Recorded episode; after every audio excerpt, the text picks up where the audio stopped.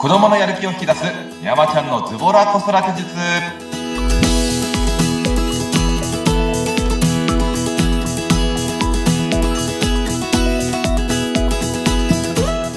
えー皆さんこんにちは脱力ズボラ子育て術メンタル講師の横山のりかずです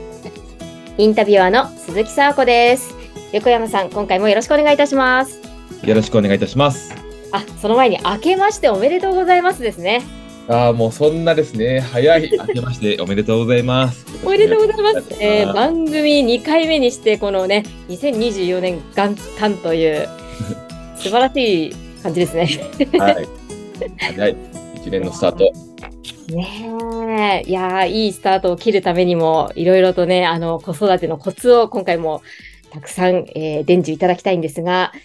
どんなテーマでお話しいただきましょうか？はいえっ、と前回がえっ、と僕のなんか自己紹介みたいな形だったんですけども、えっ、と今回はちょっと褒め方の注意点みたいな形で、えーお話しできればなというふうに思っておりますいいですね。褒め方。まあ、やっぱり褒める子育てがいいっていうのは分かってるんですけど、なかなかこう難しいこともあるなって思います。はいうんちなみにどんなことがこう難しいって思いますか？そうですね。か、こう、どういう、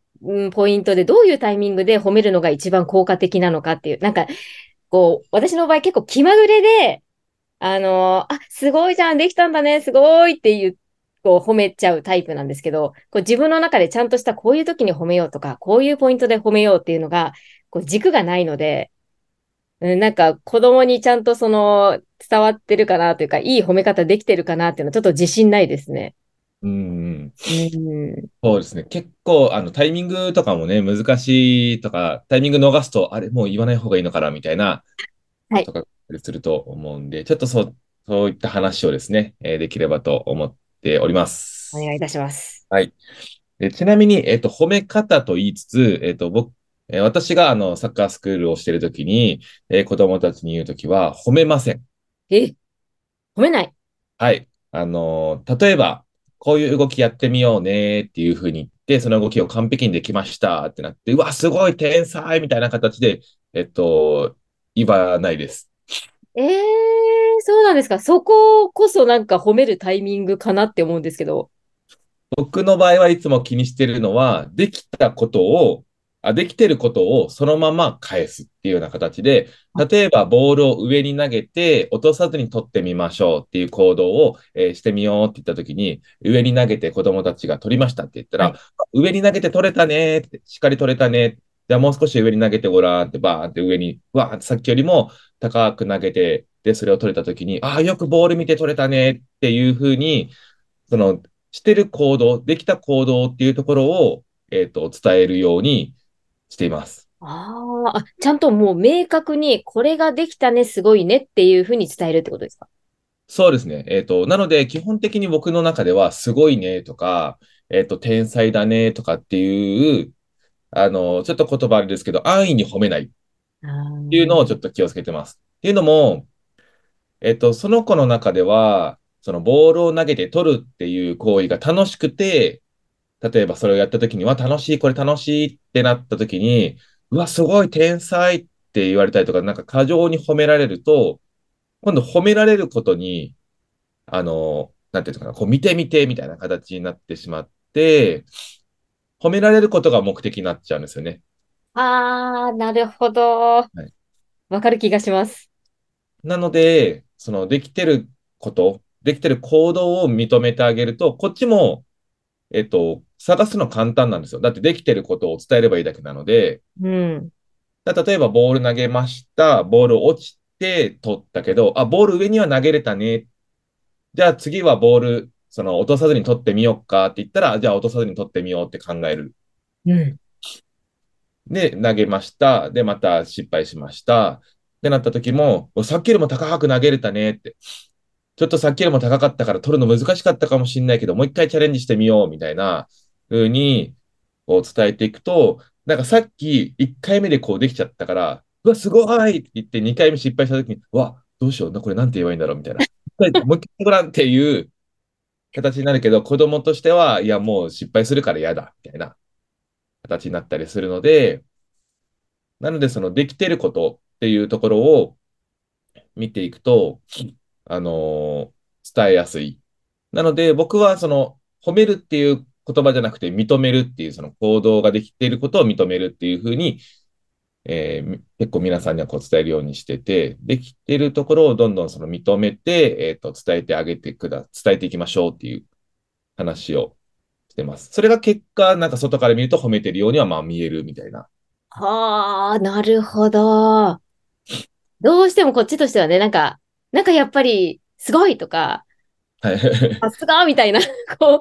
ノリでね、なんか言っちゃうんですけれども、確かにその後、ちょっとね、失敗とかしちゃった時に、声かけが難しくなっちゃいますよね。そうですね。っていうのはすごく指導してるときに感じてるのと、例えば友達をうん、友達が困ってるとき、例えば練習こういうふうにするよって言って、なんか困ってるときに、えっと、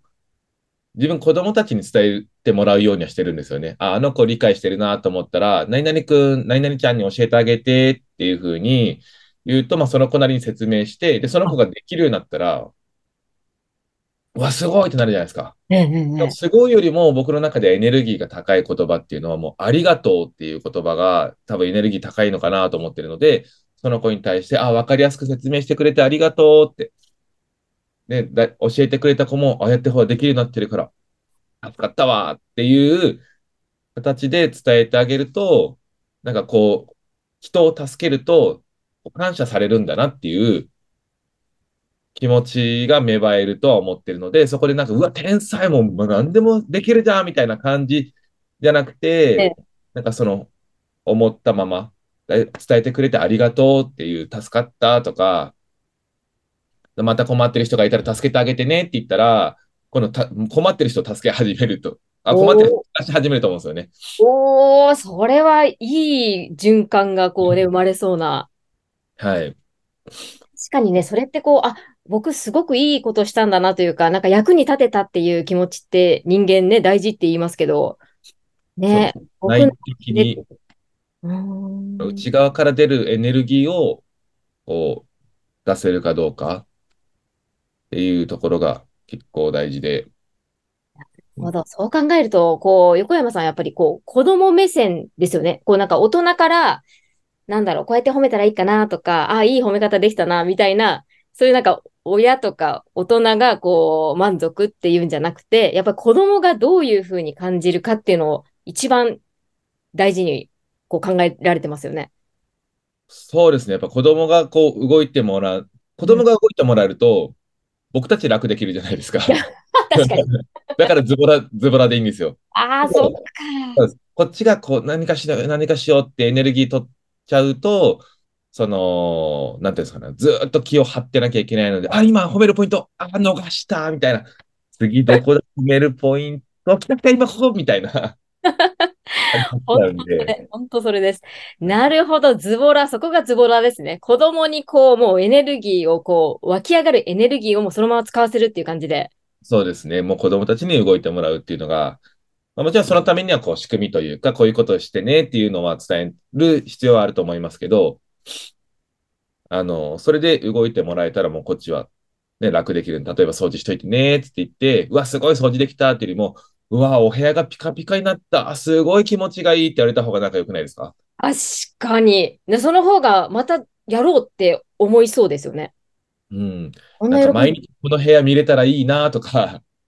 なるほど。そんな風にできたらいいですね。誘導できたらね。なんかそうするとすごく自分自身がその楽にできるというか、子供たちもやっぱたお手伝いしたいっていうところがすごくあると思うので、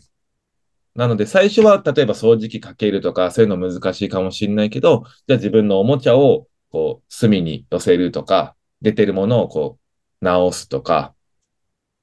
なんかそういうのができるとそれも片付けなので、じゃあその今日はこう自分の分を片付けてくれたね。じゃあ今度はママの分も片付けてもらおうかな、みたいので、こう片付け方っていうのをこう伝えていくと、あ、こういうふうに片付けるといいんだってなるので、あ、ママのも片付けてくれて助かった、ありがとうって、もういいですね。どうどうやったらこう自然にね、お手伝いさせられるかみたいなのもいろいろ考えますけど、そう、そういうとこ聞いそうですね。